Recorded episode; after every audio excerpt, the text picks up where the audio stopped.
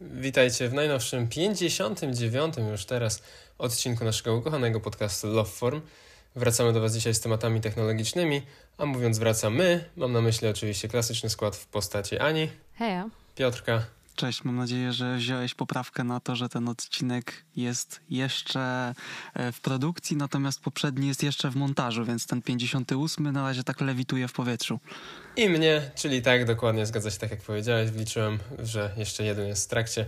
Kiedy nas usłyszycie, to jest 59 odcinek. I o czym będziemy dzisiaj rozmawiali? Dwie recenzje, krótkie i szybkie, mimo że wcale pewnie się na takich nie skończy. E, Kajetan, który ty już raz wracasz do tego iPada, bo by w tym odcinku u mnie było trochę o nim i wcześniej jeszcze jak go kupiłeś? Nie jestem pewien. Wydaje mi się, że zanim kupiłem coś, mówiłem o iPadzie i tym, że chciałbym A, że się zastanawiasz mieć potrzebę może. na iPada. No. Mhm. Także tak, ja znowu wrócę do tematu iPada na chwilę. No już drugi odcinek się ta potrzeba klaruje i dzisiaj się dowiemy, czy jest. Dowiecie się zaraz, zaraz wszyscy. Zaraz po jeszcze chyba anegdotce właśnie dotyczącej tego, dlaczego ten montaż odcinków tyle trwa u nas. Bo Piotrek wspomniałeś, że, że to nie takie proste.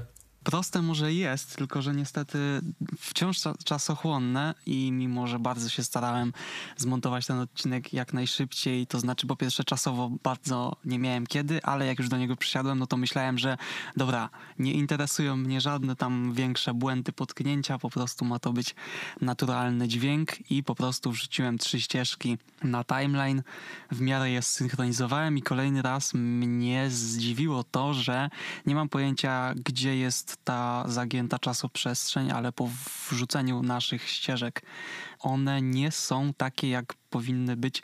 To znaczy, jak ktoś kończy mówić i jest ta chwila przerwy, zanim zacznie ktoś inny, to tej przerwy tak naprawdę nie ma w programie.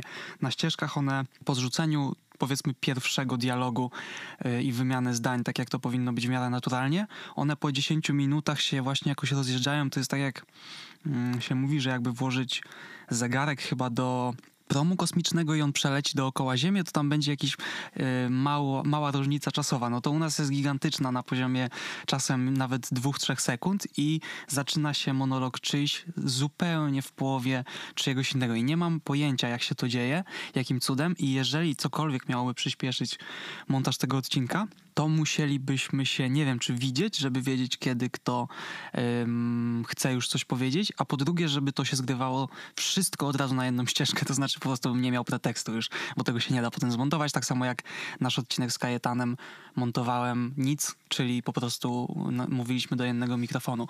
I jeżeli byś, jeżeli by był taki program, który zgrywałby te nasze ścieżki w, w miarę minimalnym, z, miarę, z w miarę minimalnym poślizgiem czasowym, no to to by było najszybsze chyba, co jest możliwe, ale nie rozglądałem się, czy jest taki program, bo przyszło mi to do głowy 4 minuty temu. I jeszcze nie zdążyłeś sprawdzić? No co ty mówisz? I jeszcze, no na razie się znowu pokłóciłem z GarageBandem, że nie jest zaktualizowany i nie znalazłem innego programu. Klasyczek. Także jeżeli gdzieś wam wpadnie program do zdalnego nagrywania podcastów, ale na jedną ścieżkę, no to byłoby to całkiem fajne. Myślę, że coś mi się kojarzy, że kiedyś mi się rzuciło w oczy jakieś narzędzie, no AI oczywiście, do czegoś podobnego. Ewentualnie czy Anchor w ogóle nie, nie ma czegoś takiego? Że tak jak my kiedyś testowo zupełnie przed początkiem nagrywania tego podcastu z Kajetanem się łączyliśmy na Anchorze, żeby zobaczyć jak to działa, to ono chyba robiło jedną ścieżkę z naszej rozmowy. Nie pamiętam w sumie nawet jak to wyglądało. Właśnie, no to było dość dawno temu, ale no to Anchor było już na nie zasadzie... istnieje.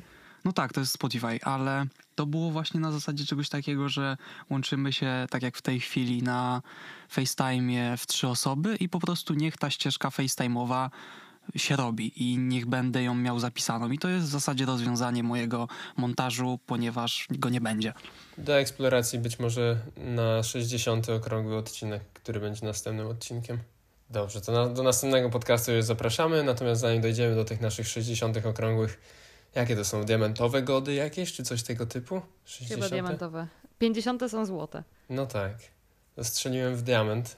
To zanim właśnie dojdziemy do tych naszych złotych, diamentowych godów, to już dzisiejszy odcinek nas czeka. I teraz mamy przed sobą kilka recenzji. Wiemy, że ja będę mówił o iPadzie, a o czym Piotrek ty będziesz właściwie dzisiaj mówił? O kontynuacji tego, co się zaczęło zupełnym przypadkiem podczas wakacji, podczas tego, jak było mnie Kajetan i nawet podczas tego, jak nagrywaliśmy odcinek. Wspaniała historia. Więc e, dzisiaj się zatacza koło i wracamy do tego tematu, czyli rowerów elektrycznych, ale myślę, że ja sam jestem też ciekawy tego iPada i czy w końcu znalazłeś dla niego zastosowanie, więc bardzo chętnie ci oddam mikrofon. To w takim razie może będzie to ten moment, kiedy w końcu zakończymy temat moich przygód z iPadem, a przynajmniej opowiadania o nich na tym podcaście. Sytuacja wygląda tak, że może dla przypomnienia i odświeżenia tła, ja posiadam telefon i laptopa i oprócz tego bardzo podobał mi się jeszcze prospekt tego, żeby posiadać iPada, bo po prostu lubiłem y, zawsze go używać, kiedy miałem to okazję u kogoś innego czy w sklepie. No i chciałem mieć u siebie też taką potrzebę na iPada. Ale jej nie miałem, więc stwierdziłem, że kupię używany i zobaczę, czy mi się sprawdzi, czy znajdę tę potrzebę. Jak mi się nie znajdzie, to zawsze będę mógł sprzedać po małej albo żadnej stracie. No i kupiłem takiego iPada już parę miesięcy temu, już też o tym mówiłem na podcaście chyba. I wtedy, jak o tym opowiadałem, to możesz mnie Piotrek chyba poprawić, jeśli, bo to chyba wtedy razem we dwójkę byliśmy, jeśli coś źle powiem, ale no ogólnie powiedziałem coś w skrócie, e, nie mam na niego potrzeby. Tak naprawdę. Mhm. No realistycznie masz i, i, i urządzenie mobilne, i urządzenie e, stacjonarne, więc dlaczego miałbyś mieć coś pomiędzy? Stacjonarne. Znaczy stacjonarne, w zasadzie No też właśnie. mobilne, tylko że cięższe. No, komputer, jest komputer i telefon. I teraz jeszcze jest tablet pomiędzy. I w tym momencie bym powiedział, że jakby mi ktoś zabrał te, tego iPada i bym go już nie miał, to na co dzień bym tak naprawdę nie zobaczył różnicy. Nie przeszkadzałoby mi to na co dzień, ale są sytuacje, w których by mi go brakowało. I przez ostatnie parę miesięcy miałem okazję wykorzystać szczególnie ten tablet na wyjazdach, tak naprawdę, bo to był jakiś taki moment, kiedy nie miałem ze sobą w sumie laptopa zazwyczaj. Zazwyczaj na wyjazdy go nie biorę, chyba że pracuję, ale na tych ostatnich nie pracowałem, więc miałem tylko telefon i iPada. I w tym momencie, kiedy nie ma się tego laptopa, no to posiadanie większego ekranu w postaci tabletu, w postaci iPada jest bardzo fajne. Czy to, żeby obejrzeć jakiś film do posiłku w samolocie czy w autobusie, czy obejrzeć formułę na przykład na żywo, jak w autobusie się jedzie, jeszcze jest internet na, przed granicą z Niemcami, no to, to jest całkiem spoko sprawa, bo większy ekran, no po prostu to jest dosyć klarowny benefit względem telefonu. A jest nadal na tyle mały, że łatwo do plecaka wrzucić. No ja sobie tak w zeszłym roku oglądałam e, formułę na wyjeździe do... Gdzie ja byłam wtedy? We Włoszech. I nie mieliśmy żadnego telewizora w naszym Airbnb, no to właśnie tak mieć taki większy ekran niż ekran telefonu, to fajna sprawa. Tak. Ciekawe, że poruszyłaś ten temat, żeby właśnie nie mieć telewizora w Airbnb, bo drugi taki najważniejszy aspekt posiadania tego tabletu dla mnie, albo może nawet tak naprawdę top jeden e, z ważności, to jest to, że kiedy jestem na wyjeździe i chciałbym na przykład coś pokazać na telewizorze, no to jeśli ten telewizor nie ma wbudowanych możliwości airplayowych czy, czy jakichś innych, to, to jest problem. Natomiast z A iPadem był zazwyczaj nie ma. Y, a, No tak, zazwyczaj nie ma. A z iPadem była, był ten plus i nadal jest, że mam kabel, bo potrzebuję go do Maca, bo Mac nie ma wejścia na HDMI, Mac ma same wejścia na USB-C, więc miałem już w domu kable USB-C HDMI, więc brałem sobie taki kabel ze sobą na wyjazd i jakikolwiek telewizor, no to ma wejście na HDMI, więc wykorzystałem już kilka razy, chyba z trzy razy czy cztery, iPada, żeby po prostu wpiąć się nim bezpośrednio kablem do telewizora i puścić film z aplikacji Apple TV, czy tak naprawdę z czegokolwiek, bo ekran można udostępniać, puścić to bezpośrednio na telewizor i no działa super, bo po prostu coś można obejrzeć na telewizorze, gdzie w moim przypadku to było oglądanie filmów z jakichś poprzednich wyjazdów na przykład, czy druga rzecz, oglądanie filmów z drona albo GoPro robionych na tym samym wyjeździe, bo przez to, że iPad ma USB-C, łatwo było podłączyć przejściówkę na kartę SD, żeby zgrać sobie od razu materiały i tam je backupować. I teraz, jedno i drugie z tych rzeczy, które powiedziałem, czyli zgrywanie rzeczy z karty SD i pokazywanie rzeczy na telewizorze, no jak wiemy, miesiąc temu, nie wiem czy miesiąc tak strzeliłem, jakiś czas temu wyszedł iPhone 15, który też ma porty USB-C. I obie te rzeczy teraz jest w stanie robić tak naprawdę, bo da się go podłączyć do telewizora i mirrorować swój ekran, więc tym samym można odpalić cokolwiek z aplikacji Apple TV.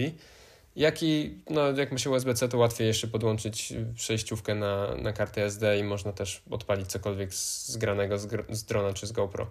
Co i tak mogłem zgrywać na iPhone'a wcześniej, bo miałem też przejściówkę z Lightning na kartę SD, ale nie mogłem na telewizorze odpalić. Teraz tak naprawdę oba te punkty iPhone będzie w stanie odhaczyć, więc jeśli gdybym go przypadkiem wszedł w posiadanie takiego telefonu z USB-C, no to trochę te potrzeby na iPada by, by zmalały. Przypadkiem.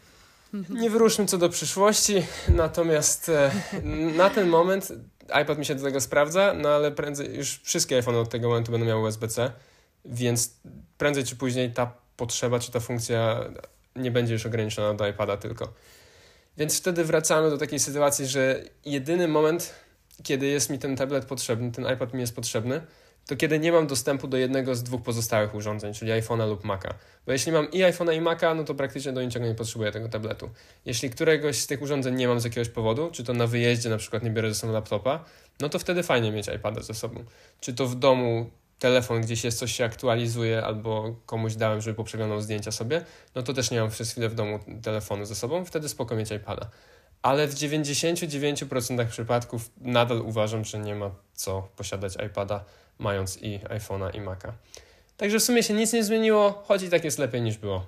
I nie sprzedaję iPada. Czyli zostawiasz go sobie zupełnie tylko na wyjazdy, a w domu już nawet się nie łudzisz, że go od czasu do czasu weźmiesz, albo są to mega sporadyczne przypadki, gdzie nie wiem, telefon może ci się rozładuje, chociaż wątpię, żeby to się zdarzało. Czy w domu jakiekolwiek zastosowanie? Mam, nie, to mam. To jest to samo zastosowanie, o którym chyba też mówiłem w jednym z poprzednich odcinków, gdzie u siebie na komputerze mam, e, przepraszam, u siebie na biurku, oprócz jakby komputera, na którym pracuję i monitorów i klawiatury, mam też iPada postawionego w takiej małej, nie wiem, w takim małym stelażyku, gdzie po prostu stoi tak lekko spionizowany, że można go używać nie trzymając go w rękach. I do czego go wykorzystuję w ciągu dnia, to jest granie muzyki na głośnikach bezprzewodowych, po prostu podłączonych przez Bluetooth dzięki temu, że mam wtedy osobne urządzenie, które cały czas jest przy biurku, jak z telefonem odchodzę od biurka, no to mi się rozłączał z tymi głośnikami i po powrocie musiałem jeszcze raz podłączać, co oczywiście nie jest w żaden sposób trudne czy czasochłonne, natomiast po prostu jest to urządzenie, iPad, który siedzi tam cały czas, więc mogę spokojnie go podłączyć i sobie gra muzyczka, która swoją drogą teraz na iPad OS 17 wygląda dużo ładniej na iPadzie, bo wcześniej nie było jakby art, tej takiej jakby okładki żadnej anima, animowanej na pełen ekran, a teraz jest. Czy kolory są wokół tej okładki i to jest ładne. E, a oprócz tego czasem się zdarzy, że coś tam odpalę sobie innego, czy to internet, czy jakiegoś Google Sheetsa, coś tam odpalę na iPadzie czasem.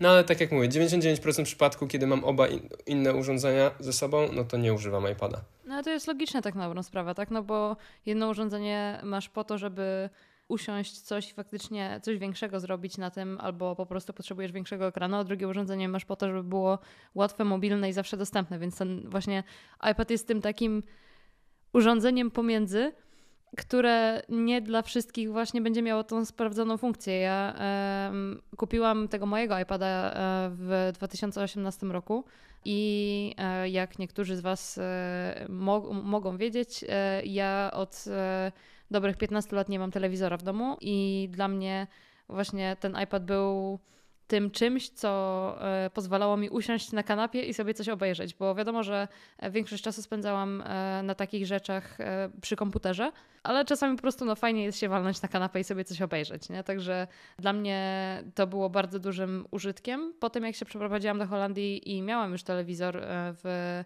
w zasadzie każdym miejscu, w którym byłam, trochę ten iPad w zasadzie siedział mnie permanentnie w pracy i tam go najwięcej używałam a teraz znowu się przeprowadziłam do domu, w którym nie ma telewizora.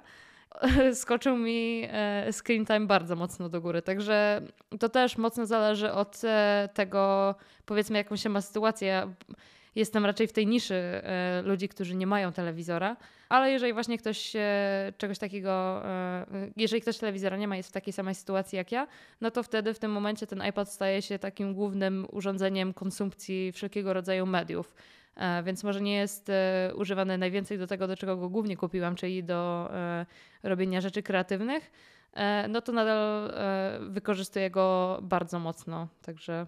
Bo masz w domu zewnętrzny, zewnętrzny monitor, znaczy po pierwsze masz, nie masz MacBooka, więc masz komputer z Windowsem. Komputer czy laptopa? Ja mam swój komputer, a z pracy mam laptopa. Przy czym no, laptopa nie zawsze biorę ze sobą do domu. No, no tak, no czyli jak masz komputer, to masz też monitor zewnętrzny. I on nie może być traktowany jako no, telewizor w zależności, co tam potrzebujesz sobie obejrzeć? E, znaczy, to jest tak, że ja ten e, komputer mam w osobnym pokoju, który e, funkcjonuje jako taki home office, e, więc nie do końca powiedzmy e, to funkcjonuje. Musiałabym go przenosić za każdym razem, jak, jakbym chciała się walnąć na kanapę i coś obejrzeć. Dlatego to jest tak, e, no mogło, mogłoby funkcjonować, ale jeżeli bym, e, że tak powiem, z tym zamysłem e, już wyszła, czyli jak się będę e, przeprowadzać w końcu na swoje kupione mieszkanie kiedyś, e, to pewnie w coś takiego pójdę, że mój setup od komputera będzie jednocześnie telewizorem najprawdopodobniej.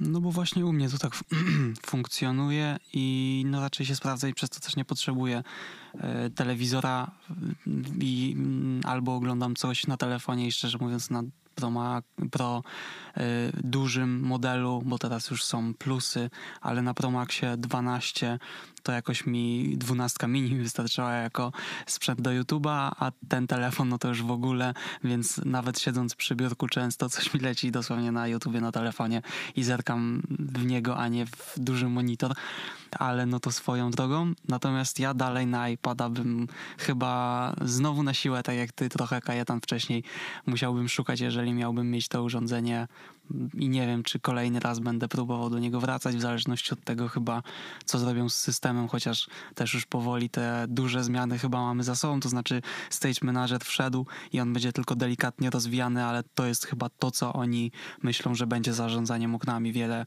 nie wprowadzą, a już na pewno nie ma KS-a to jest takie śmieszne, bo ja właśnie mówiłam, że najwięcej używam, e, używałam tego tabletu w pracy i właśnie wczoraj dosłownie się mnie zapytał e, menadżer innego działu, bo widział, że właśnie chodzę z iPadem, że się pyta, że o, czy używam iPada jako komputera? A ja mówię, że po prostu jest lżejszy, jest łatwiej go e, nosić ze sobą, więc jak e, idę na jakieś e, spotkanie czy coś, wczoraj mieliśmy taki jeden wielki brainstorm meeting przez cały dzień dosłownie, mi po prostu łatwiej było pojechać na lokację z z lekkim iPadem, którego nawet nie czuję w torbie, niż e, pakować całego laptopa i mieć ciężką e, torbę, bo wiecie, laptopy z Windowsem to są ciężkie bestie, także no, łatwiej mi jest wrzucić coś cienkiego i małego do torby niż e, tachać ze sobą e, jedną wielką, ciężką torbę. Także jest trochę w tym tego, wiecie, że o, czy iPad jest komputerem, ale spełnia swoją funkcję do e, takich rzeczy, które są potrzebne podczas takich właśnie meetingów brainstormowych, czyli jakieś robienie notatek, e, szybko wygooglanie czegoś, e, pokazanie jakiegoś zdjęcia, czy jakiegoś, jakiejś inspiracji, te, takie, tego typu rzeczy. Wiadomo, że jeżeli się nie ma tego e, iPada, no to świat się nie wali. Jakby to nie jest tak, że nie da się e, jego niczym zastąpić, ale jeżeli się go ma, no to tak trochę bardziej convenient jest. Ale też na przykład moja mama nie ma w domu komputera swojego, tylko ma iPada i jeśli cokolwiek potrzebuje na internecie sprawdzić, czy no nie wiem, co się robi na internecie, to cokolwiek, no to używa iPada po prostu, bo jest większy ekran niż telefon, więc dużo łatwiej i to też się sprawdza. Ale znowu, ma się tylko wtedy dwa urządzenia. Nie, ale to ja też osobom, które nie pracują na komputerze i nie potrzebują go do konkretnych, takich bardzo konkretnych zastosowań, no to też bym każdemu polecał iPada, a nie laptopa. No. Chociaż w zależności, bo to już ceny, co się przy niektórych modelach mocno wyrównały. To wielu rzeczy się sprawdzi, taki iPad faktycznie, no ale znowu, to wszystko zależy od tego, czego dana osoba potrzebuje. Ja na przykład tego iPada za bardzo nie potrzebuję, poza tym 1% przypadków, kiedy potrzebuję i to wystarczy. Czyli żadnego problemu nie rozwiązaliśmy nikomu kolejny raz. Zapraszamy na kolejny odcinek, kiedy znowu nic nie rozwiążemy. Nie, no może coś tam padło, myślę, jakieś złote myśli, które może komuś się przydadzą. To ja teraz mogę w miarę sprawnie o rowerze elektrycznym, natomiast mimo, że no mogę podać konkretny model, jaki to jest, mimo, że nie wiem, jak się nigdy czyta marki chińskie, a takim on jest Ngui podejrzewam, albo coś w tym stylu M20 Pro, jeśli też dobrze kojarzę, bo nie zapisałem, ale tak coś pamiętam. I to jest rower oczywiście lekko ściągnięty od tego, który jeździł Casey Neistat, jak on się jak tam nazywał? Super 73. Casey miał białego, z tego co pamiętam, to y, jedna z jego lepszych zabawek po boostedboardzie, którego kiedyś miałem zamysł mieć, ale na szczęście się na niego nie zdecydowałem, ale już w rok. Kto z nas nie miał, niech pierwszy rzuci kamień. No, no, no, no. Ja prawie miałam, no bo Adam, e, mój brat miał e, firmę, chociaż w sumie on chyba nadal robi, robi deski elektryczne. Także nie boosted board, chicken board, ale no wiecie. Mhm. Close enough to ja tutaj nie będę recenzował konkretnie tego roweru, bo w sumie nie ma takiej potrzeby. Bo jest to rower elektryczny, więc wiele tutaj, a przynajmniej jako niespecjalista nie jestem w stanie powiedzieć, poza tym, że jeździ, ma baterię. Nice. Natomiast, no, znaczy, no, z takich konkretnie danych mogę tylko powiedzieć, że na samym Y, na samej baterii powinien przejechać okolice 50 km, a z pedałowaniem 80 i myślę, że to jest jedyne, co z danych technicznych potrzeba o tym sprzęcie wiedzieć i że ma średnio wygodne siedzenie, jeżeli się na dłuższe trasy jedzie, a przejechałem nim najdłuższą 50 km bez przerwy i przy 30 robi się niewygodnie, bo on też jego konstrukcja skłania do lekkiego garbienia się, co też nie jest zbyt zdrowe i wygodne na dłuższą metę, ale na krótsze trasy bez problemu i podejdę do tego pod takim kątem bardziej psychologicznym, wręcz psychiatrycznym, można było powiedzieć, dlatego że ja potrzebowałem po prostu czegoś, co mi będzie zabierało popołudnia, żeby nie siedzieć przed komputerem, a jakkolwiek spędzić czas na zewnątrz po pracy. Lubię spacerować, ale piechotą nie jestem w stanie aż takich długich tras zrobić, żeby codziennie widzieć coś nowego, a rowerem już tak i praktycznie przez, a mam ten rower tak ze dwa, trzy miesiące może, przejeździłem ponad tysiąc kilometrów już nim i zwiedziłem praktycznie całą moją okolicę, którą mam tutaj pod ręką od lasów przez pola, przez Mm, no właśnie w, w mieście też nim byłem i no naprawdę dużą część okolicy zwiedziłem, której nigdy nie widziałem, ewentualnie tylko z nazw i z mapy kojarzyłem, że takie miejsca są, a on bardzo skłania i to też może pod kątem właśnie recenzji konkretnie elektrycznego roweru, a nie zwykłego, dlatego że no co Kajetan też potwierdzi, bo był przy mnie jak ta idea się rodziła, że ten rower skłania do jazdy i trasy, które są dość długie i których by się nie zaplanowało od tak wsiądę i pojadę, są bardzo zachęcające do zrobienia, bo naprawdę nie trzeba siły, żeby jechać tym rowerem, mm, nawet z tym pedałowaniem, dlatego że to ciężko nazwać pedałowaniem, tylko bardziej kręceniem nogami, bo wsparcie jest dość mocne. Żaden wysiłek, w każdym razie przez to robi się długie trasy. Codziennie robiłem sobie inną i zwiedziłem te okolice. I co chciałem o tym powiedzieć, że nawet wjeżdżałem nim, bo lubię testować sprzęt tak samo jak o telefon. Dbam, ale do pewnego momentu, tak tutaj on ma dość mocne, grube e, terenowe opony, więc postanowiłem też go w tym terenie sprawdzić. Czułem się trochę wjeżdżając nim w takie naprawdę mocne offroady gdzieś w lesie, kałużowe, niekałużowe, błotne, trochę jakbym wjeżdżał e, jakimś e, Land Roverem w błoto, czyli rzecz, której nigdy nikt nie robi zazwyczaj takimi urządzeniami, czy G-klasą Mercedesa, bo mimo, że one są stworzone teoretycznie jako suwowe samochody do takich przestrzeni, tak samo rower z grubymi kołami, ale to zazwyczaj jest po prostu może troszkę bardziej utwardzona droga ale najczęściej po prostu asfalt. Ale ja się z nim za bardzo nie pieściłem i pojeździłem po bardzo różnych miejscach.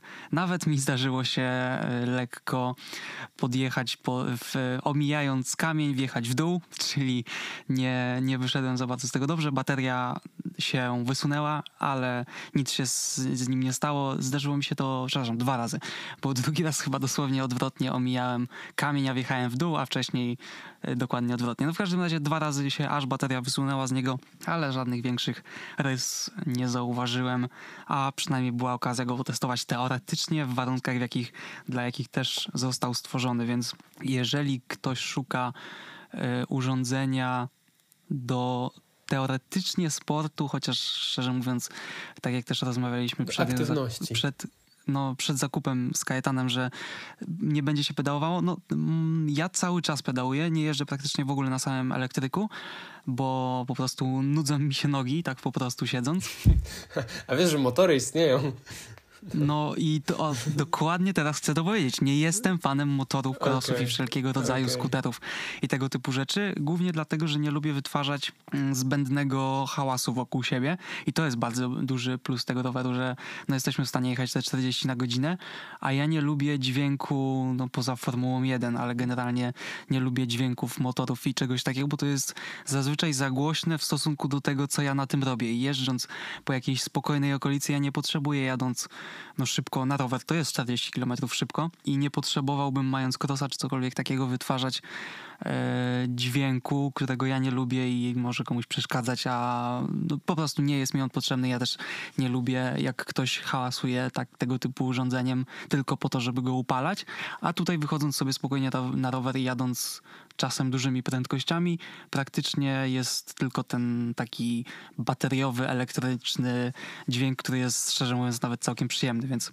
tak samo też miałem okazję ostatnio pierwszy raz jeździć samochodem elektrycznym i to nie w sumie typowym, dlatego że pewnie kojarzycie jak wygląda taki Volkswagen Ogórek, kiedyś takie były.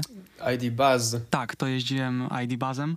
No naprawdę ciekawe doświadczenie, bo mimo, że ten samochód jest duży i ciężki, to naprawdę ma kopa ten samochód i dokładnie tak jest z tym rowerem. Jak ktoś pierwszy raz na niego u mnie wsiada, no to wiadomo, że pewnie będzie się szybko, e, szybko jechał, ale też naprawdę szybko przyspiesza i to jest jego całkiem fajna zaleta. Tak samo było z tamtym samochodem, czego się aż tak nie spodziewałem, ale jeżeli tamten samochód zrobił na mnie takie wrażenie, to jestem ciekawy jakichś poważniejszych elektryków, a będę miał okazję może niedługo jeszcze kolejnymi jeździć. W każdym razie, jeżeli chodzi o rower, to jest to bardzo fajne urządzenie pod kątem odpoczęcia dla głowy, może trochę dla ciała, jeżeli chodzi o to, ten, to forma aktywności, chociaż z tym bym nie przesadzał, bo jednak nie jest to specjalnie dużo ruchu, ale taki tip ode mnie, jeżeli ktoś by się decydował, to jest na pewno okulary zawsze trzeba mieć, bo jednak przy 30 na godzinę mucha w oku to nie jest no tak, specjalnie tego przyjemne. wtedy, jak jeździliśmy, pamiętam.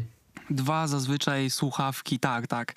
Zazwyczaj słuchawki jakieś albo, nie wiem, czapka może też na uszy, no bo jednak też wieje, tym bardziej teraz jak już się robi trochę chłodniej, ale nawet w po prostu ciepły dzień, jak się jedzie trochę szybciej, no to zawiewa w uszy, więc nie jest to przyjemne, więc taka ochrona na te dwie części ciała głowy y, bardzo przydatna. No i Głównie myślę warte polecenia pod tym kątem zdrowotnym, oderwania się trochę od komputera, ale nie na taki typowy spacer, ale też nie na taki na taką typową przejażdżkę, bo nie wiem, ja jestem w stanie może z 5-10 kilometrów przejechać rowerem i będzie mi się powoli chciało wracać, bo za daleko nie ujadę, a tutaj praktycznie 90% razy, kiedy sobie wyjeżdżałem, nie wiedziałem, w którą stronę pojadę i kończyłem 40 kilometrów od domu.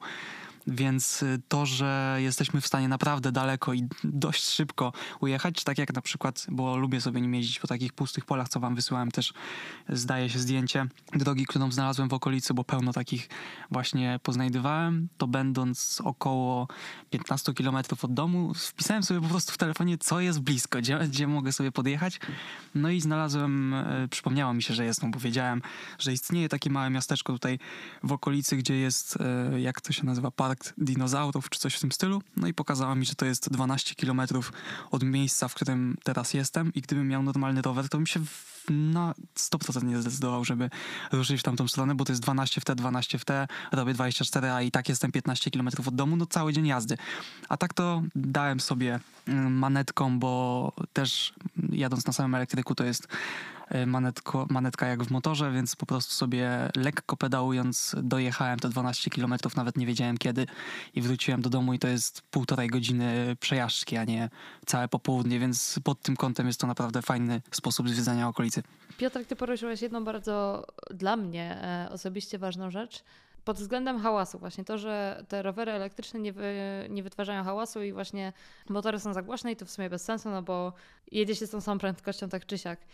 Ja naprawdę czekam na dzień, aż e, w Eindhoven przejdzie ustawa, że skutery mogą być tylko elektryczne, a nie spalinowe, bo one są tak niesamowicie głośne, a e, w Eindhoven i w sumie w innych miastach Holandii też jest wiele tuneli, żeby e, były przejazdy bezkolizyjne i szybsze.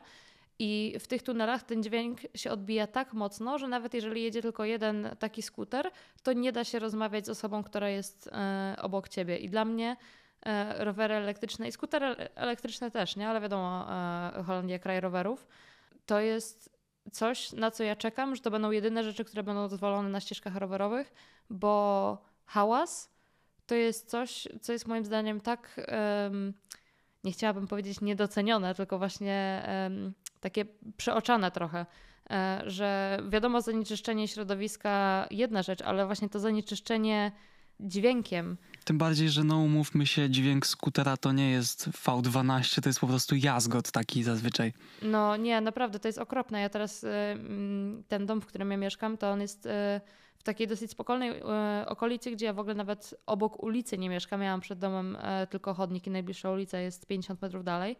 Skutery cały czas mogą sobie tym chodnikiem jeździć, co mnie bardzo denerwuje, bo po prostu one mi przejeżdżają 30 centymetrów od okna i jest taki no właśnie takie, no, no, no takie pierdykanie, no, jeżeli y, mam się tak nieładnie wyrazić, no ale naprawdę inaczej tego nie jestem w stanie opisać. Także jeżeli coś takiego przejdzie, a wiem, że są plany, to będzie dla mnie po prostu dzień zbawienia. Niemalże. Bo ja wiem, że to może brzmieć naprawdę głupio, ale tak ogrom, ogromny problem, Zresztą też jeżeli się utknie za takim skuterem e, e, spalinowym, no to i powietrze się bardzo niefajne wdycha, no ale też właśnie jest to tak głośne, że nic się tak na dobrą sprawę dookoła siebie nie słyszy. No to tutaj mogę powiedzieć, przez to, że te opony są grube i terenowe, znaczy grube, pewnie specjalistycznie się mówi, że opony są szerokie, w związku z ich wielkością one wytwarzają dźwięk, który jest głośniejszy niż ten wytwarzany przez baterię, więc ten rower jest, jeżeli można powiedzieć jakkolwiek, że jest głośny, to przez oponę, a nie przez baterię. Ale i tak takie fatbajki są o wiele e, cichsze nadal niż jakikolwiek e, skuter spalinowy, także... No to zdecydowanie. A do tego fajnie zachęcają do takich podróży. Ja też to pamiętam właśnie, jak myśmy we dwójkę wtedy jeździli, że to można było wyjechać na ten rower na chwilę i w sumie nie wiedzieć, kiedy zrobić tam kilka, kilkanaście kilometrów. Super aspekt. Tak, no jedyne co to ważne, żeby sprawdzić, czy jest w miarę naładowany, żeby teoretycznie nie musieć wracać pedałując, chociaż nie jest to wielki problem, no bo wtedy po prostu jedziemy na rowerze, ale no tak jak, bo nie wiem, czy my wtedy planowaliśmy, bo ja z Kajetanem zrobiłem wtedy drogę około 15 km w jedną stronę i nie wiem, nie, my wyjeżdżając planowaliśmy już tam dojechać chyba. To nie jest tak, że nam się to urodziło w głowie. A, chyba tak pi razy drzwi to też było i tam trochę po drodze dodawaliśmy sobie. No także chcieliśmy się przejechać, ale uznaliśmy, że to jest dobry punkt ewentualnie, jak będzie nam się chciało dalej jechać. I ta trasa naprawdę szybko minęła, mimo że jeden z rowerów twierdziliśmy, że nie działa tak jak powinien, a okazało się, że nie umiałem go po prostu włączyć odpowiednio. Tak czy siak tym rowerem, który działał tak jak powinien, to ta trasa minęła szybko i przyjemnie. Tak, także w podsumowaniu rowery elektryczne, jak ktoś się zastanawia, czy, chci, czy chce mieć, czy nie chce mieć, no całkiem warto, warto spróbować. Też pewnie nie w każdym miejscu, bo ty mieszkasz tak trochę no, poza miastem, jakby nie było, więc tam masz gdzie jeździć wokół siebie. Jak ktoś mieszka na osiedlu w mieście, to no, musi wyjechać poza osiedle pewnie w pierwszej kolejności, poza miasto i wtedy się przyjemnie jeździ. Ale też y, miasta w Polsce mają to do siebie, że jest dosyć sporo takich terenów e, zielonych nawet w mieście. Nie wiem, w sensie, dobra, mój, mój Kajte przypadek to nie jest dobry przypadek, bo my mie mieszkaliśmy przez całe życie na obrzeżach, e, znaczy przez całe życie. Tyle, ile znam Kajta, to, to mieszka na obrzeżach. E, ja całe życie mieszkałam na obrzeżach i zawsze tej natury trochę było, ale jak tak sobie pomyślę, to w sumie sporo jest lasów i e, takich e, terenów e, trochę offroadowych nawet w mieście. Pomimo tego, jak duża jest ta część Gdańska, w której ja mieszkałam, to pomiędzy nami a jakby dalszą częścią był gigantyczny las. Naprawdę warto się rozejrzeć, e, czy są jakieś takie tereny dookoła. E, nawet nie pod nie pod względem kupowania takiego roweru elektrycznego, ale po prostu, żeby się przejść od czasu do czasu na spacer, trochę sobie zaczerpnąć świeżego powietrza i e, tak dla zdrowia. No i chyba nie muszę dodawać, że kupiłem ten rower, można powiedzieć, że nowy, bo miał 30 km przebiegu za 60% ceny. No to ładny deal. I był, no ja go, bym go nazwał nowym, plus jeszcze yy, w miejscu, w którym może być opcjonalnie druga bateria plecak gratis i uchwyt na telefon, czyli takie rzeczy, które w zasadzie prawie trzeba dokupić sobie, no bo telefon w kieszeni to tym bardziej niezasuwanej to nie jest dobry pomysł, a po prostu fajnie zawsze sobie kliknąć i zobaczyć, mm, która na przykład godzina, czy zmienić piosenkę, więc jakiś uchwyt musi być, no a że było wszystko w gratisie, no to tylko na plus. Właśnie chciałeś sprzedać, jak sezon się kończył, nie? I odkupić na sezon. Tak, właśnie po sezonie na razie jeszcze jakkolwiek trwa, chociaż już teraz wracałbym raczej z lekkim katarem z takiego przejazdu, nie mając zasłoniętego nosa czymś, więc powoli się może zacznę zastanawiać, natomiast sprzedaż byłaby w okolicach lekko, myślę, wyższych niż nawet kupiłem, a na wiosnę można po prostu na przykład przetestować inny model, klasyk. A powiedz jeszcze tylko tak może jakby słuchacz nie był zorientowany, jakiego pułapu cenowego w ogóle to jest rozmowa o, rowerach elektrycznych? No to jest też ciekawe, dlatego że my wtedy jeździliśmy z Kajetanem, tymi, które akurat nam spadły z nieba na testy. To zupełnie to przypadek był. Drogie rowery, chociaż być może nie drogie, dlatego że większość osób, których się pytam, mówią koło od, nie wiem, 7 do dychy tysięcy i tamte faktycznie kosztowały w tej górnej granicy tego przedziału. Natomiast ten, mimo że jest najtańszym rowerem elektrycznym, jakiego jakim jeździłem, to jest jednym z tańszych w ogóle, jakie się da znaleźć, co jest też ciekawe, a tym bardziej w takiej cenie, za jakiego ja kupiłem. Jeżeli chodzi o nowy sklepowy, bez żadnego szukania po internecie, to są okolice 5-6 tysięcy. I to jest z jedną baterią, specyfikę mówiłem wcześniej. Dodatkowa bateria to jest okolice 1000 zł. Ja kupiłem za około czwórkę. I za tyle kupić rower elektryczny z takimi parametrami, z takim przyspieszeniem, zasięgiem, to jest całkiem ciężkie. No generalnie za 4000 to mówimy też o kupnie ogólnie dobrego roweru. No, no, to już w ogóle pomijam. Więc jeżeli ktoś, bo to też yy, nazywa się to rowerem, czy tam rowerem elektrycznym, ale teoretycznie powinno motorowerem w zasadzie, bo jeżeli ktoś nie wie zupełnie jak wygląda, to polecam sobie właśnie wpisać ten M20 Pro albo ten, którym jeździł Casey Neistat, bo to generalnie nie wygląda do końca jak rower, po prostu tyle, że ma pedały, ale gdyby to był silnik, to spokojnie można z jakimś małym motorem pomylić, także to jest trochę inny wygląd niż klasycznego roweru, tym bardziej za tak wyróżniający się design ta cena jest całkiem niezła, także no, to prawda. polecam zerknąć. To prawda, fajnie, że jesteś zadowolony i że tak wyszło ci z tej przygody pozytywnie. Tak, ja jestem bardzo zadowolony, przez to właśnie głównie, że była okazja przejechać całą tę okolicę wzdłuż i wszerza właśnie przez, tak jak u mnie byłeś, no to widziałeś, że tych miejsc tutaj do jazdy jest prawie nieograniczona ilość. Bardzo ładnie masz, to prawda, tak i można jeździć tam wszędzie. Tak, zresztą byłeś zaproszony na testy tego roweru i na razie nie było okazji jeszcze. Jeszcze się nie udało, tak, ale być może na nowy sezon, kiedy będziesz kolejny model testował, może wpadniemy do ciebie Sanią. No, zapraszam, oczywiście. Także to tyle na dzisiaj. Jeśli chodzi o temat recenzji, tak w sumie przypomniałeś mi jeden temat, mówiąc o tym rowerze i szczególnie jak wspomniałeś o tym, że miałeś okazję się przejechać ID Buzz, może nie będziemy wchodzić w recenzję, chyba że masz coś ciekawego jeszcze z, do zrecenzowania w temacie Volkswagena ID Buzz. Jeżeli chodzi o ten konkretnie model, to jest najbardziej. Ja rzadko wstawiam story, praktycznie nie wstawiam na Instagrama czy gdziekolwiek, gdzie się da wstawiać story, czyli prawie każda aplikacja chyba na telefon w tym momencie. W każdym razie, jeżeli już wstawiam story, to to jest zazwyczaj właśnie samochodu, którego akurat mam okazję nagrywać, bo o każdym można naprawdę dużo powiedzieć, bo to są samochody zazwyczaj w miarę niedługo po premierze, a ja nie miałem nigdy zazwyczaj w życiu okazji takimi jeździć, więc widzę, jak wygląda ta motoryzacja w miarę świeża. No i to jest samochód, który po pierwsze jest najbardziej fotogenicznym chyba, jaki miałem okazję nagrywać, przez to, że jest taki kolorowy, no i te kształty retro, a wiadomo, że ja lubię tego typu design, natomiast każdy absolutnie na ulicy, kto przechodził koło tego samochodu, jak się gdzieś zatrzymaliśmy, każdy się patrzył i uśmiechał, no bo to jest po prostu bardzo wesoły samochód, także przyjemnie do jazdy. Mega zwraca na siebie uwagę, to prawda. Ja pamiętam, jak zobaczyłem chyba właśnie jakoś dwa lata temu go w salonie jakimś tam w Berlinie, to jakby wyglądało mega futurystycznie, no a teraz po drogach jeżdżą faktycznie te auta. Także śmiesznie to wiedzieć. Ale w temacie takich samochodów elektrycznych, to właśnie mi, przypomniałeś mi, że też ostatnio miałem okazję zrealizować y, pierwszą moją jazdę tego typu samochodem, przy okazji lekko spełnić marzenie.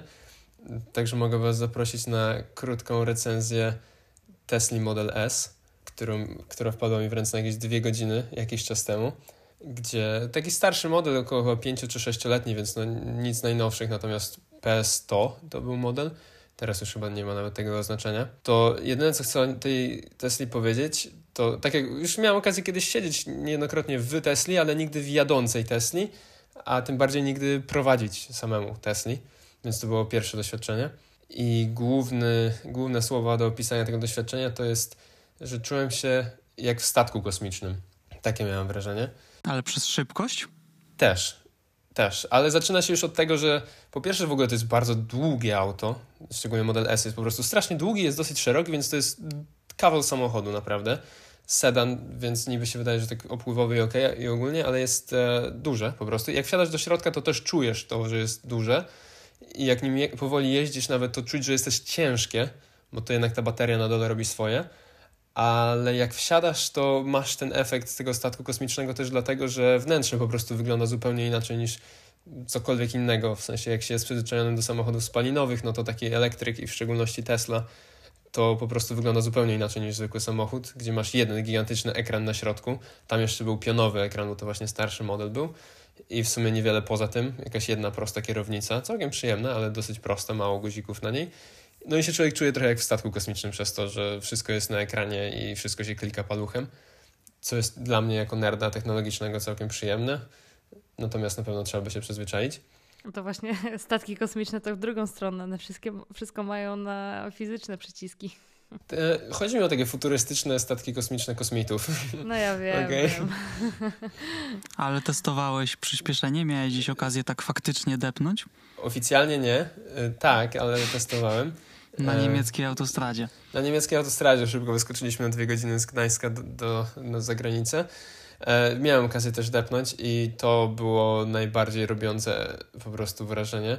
Do tego stopnia, że no to był naj, zdecydowanie najszybszy samochód, jaki kiedykolwiek prowadziłem tak normalnie na ulicy mm, i tak na dłużej niż jedno kółko wokół toru, mm -hmm. gdzie tam kiedyś coś, coś miałem okazję raz się przejechać. No to to po prostu wgniata w fotel to jest jakby, no tak, wgniata w fotel, ale mając tą moc pod nogami i w rękach, trzymając tą kierownicę, no po pierwszym razie mi się nogi lekko trzęsły, w sensie tak lekko zwaty były po prostu i głowa się taka lekka zrobiła, bo to naprawdę jest zupełnie nowy, nowy rodzaj doświadczenia. Jakby nic nigdy wcześniej mnie nie przygotowało na to. No jakieś rollercoastery w parkach rozrywki może ok, ale to jest trochę inne, bo tutaj masz kontrolę nad tym faktycznie. Trzymasz samemu tą kierownicę i wciskasz ten pedał i to robi kapitalne wrażenie. Szczególnie jak się, no jak się rusza z zera też jest super, ale nawet jak się tak powoli jedzie dosyć i się dociska ten pedał, to po prostu ten pojazd odchodzi automatycznie z miejsca. No, no, no znikający punkt się robi w lusterkach i, i to jest e, przeżycie strasznie wzbudzające uśmiech na twarzy, bo to była jedyna reakcja, na jaką było człowieka stać. Po prostu się uśmiechał, jak prowadził ten samochód.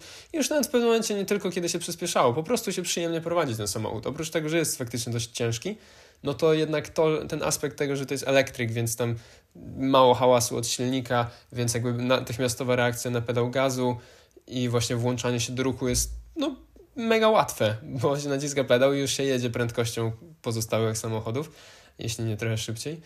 Więc pod każdym względem to było po prostu taki fan samochód do prowadzenia i statek kosmiczny. No ja pamiętam sytuację, w której stanąłem na skrzyżowaniu w Warszawie. Były trzy pasy w jedną stronę i skrajnie po prawej stanął X Tesla. No i w, już po czasie, bo po tym jak to zrobił, do, zobaczyłem, że stanął tam mimo, że miał plan jechać w lewo. Natomiast to, że między skrzyżowaniami było 50 metrów, nie robiło mu żadnej różnicy, bo z tego pasa w prawo, w momencie, gdy pojawiło się zielone światło, był przy skrzyżowaniu na lewym pasie tamtego w momencie, kiedy my mniej więcej ruszyliśmy z miejsca. No tak, to jest tego typu porównywanie właśnie. Jakby jakikolwiek samochód spalinowy to, znaczy nie jakikolwiek bez przesady, ale taki normalny samochód spalinowy to po prostu nie ma żadnego podejścia do takiej Tesli pewnie nawet średniego pakietu. Mhm. Gdzie ta, którą myśmy jechali, to było około 3,5 sekundy do setki. Więc no to wgniatało. Ale jesteś w stanie potwierdzić, y, bo to jest kilkuletni samochód, a dopiero gdzieś niedaleko tych ostatnich trójek się to zaczęło poprawiać, że jest po prostu źle wykonany, słabo? Na pewno zwró- zwróciłem uwagę na szpary w panelach z zewnątrz typu, że drzwi nie są jakoś idealnie zgrane z drugimi drzwiami obok, że jak wiecie, nie jest co do linijki, wszystko tylko ten centymetr przesunięte, czy maska z przodu, to tak, to, to zwróciłem uwagę faktycznie. Może trochę dlatego, że jakby no chciałem na to zwrócić uwagę, szukałem tego, ale wiecie, to po prostu tak wygląda. Jakby funkcjonalnie, no to nic się nie traci przez to. Po prostu tak to wygląda, że jest tam centymetr to przesunięte w tą czy we w tą. W środku nie miałem takiego już poczucia, że źle wykonane. Fotele były super wygodne i też takie lekko kubełkowate, że tak fajnie trzymały i bardzo wygodne pod kątem no, samego siedzenia. kierownica też była normalnie wykonana, a tak poza tym to mało rzeczy było w środku, więc tam nie bardzo było co mieć, co być źle wykonane, bo po prostu bardzo minimalistyczne było to wnętrze. Natomiast mi się na przykład też podobały te takie jakby schowki w środku, w tej środkowej konsoli na dole.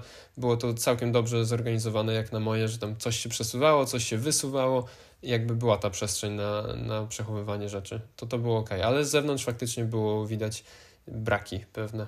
No to dziękujemy za te jeszcze szybkie recenzje samochodu i samochodów elektrycznych. Dwa słowa ode mnie i chyba myślę, że podziękujemy już za ten 30-minutowy odcinek. 45, y, także nie martw się, no aż tak pięknie nie jest. Czyli rozumiem, że rozmowy, rozmowy o nowych y, iOS-ach, WatchOS-ach, iPadOS-ach, macOS-ach zostawiamy na jeden z kolejnych odcinków. A nie mam żadnej z tych rzeczy i nawet, znaczy na MacBooku to w ogóle nie ma szans, że to będę instalował. Na telefonie jak mi się zrobi samo, to nie mam żadnego parcia zupełnie jakoś ostatnio na to.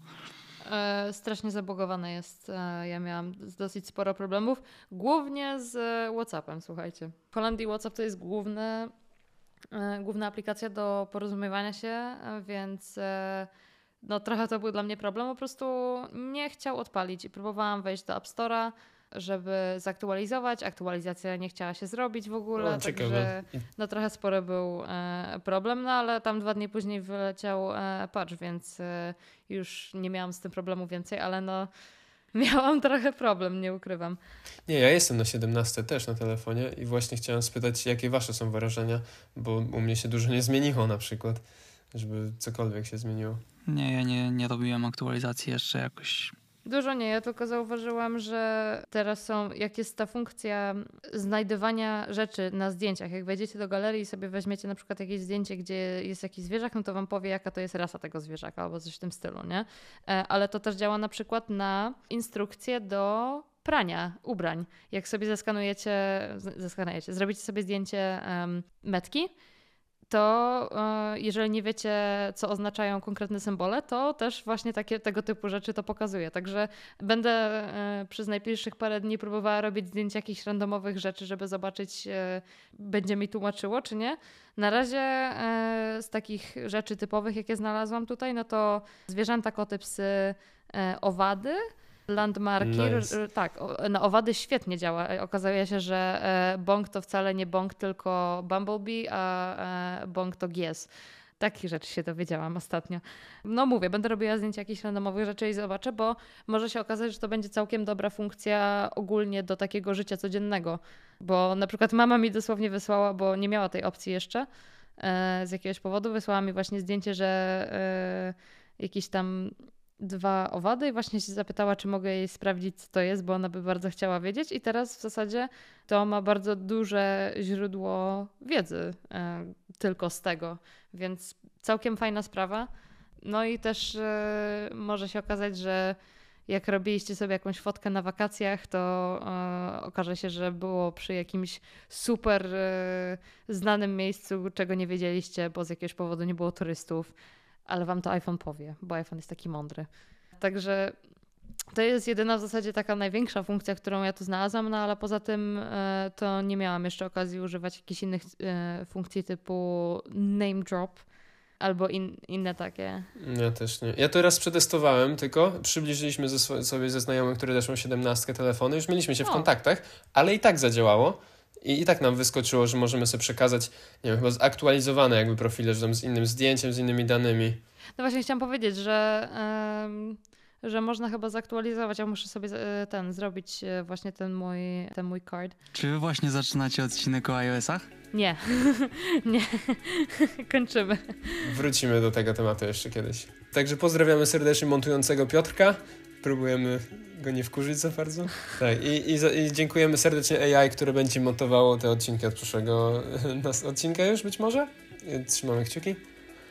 Ale oprócz tych trzymania kciuków, e, żegnamy się z Wami i dziękujemy za Waszą uwagę dzisiaj. Bardzo miło się gadało i dziękujemy w imieniu nas wszystkich po kolei, czyli była z nami tutaj Ania. Hejka, znaczy papa. Jak również i Piotrek. No cześć. I ja, Kajto. Trzymajcie się do usłyszenia, do zobaczenia następnym razem. Zacznij na Twitterze pod Love Podcast jak chcecie, a jak nie, to do usłyszenia w 60 odcinku.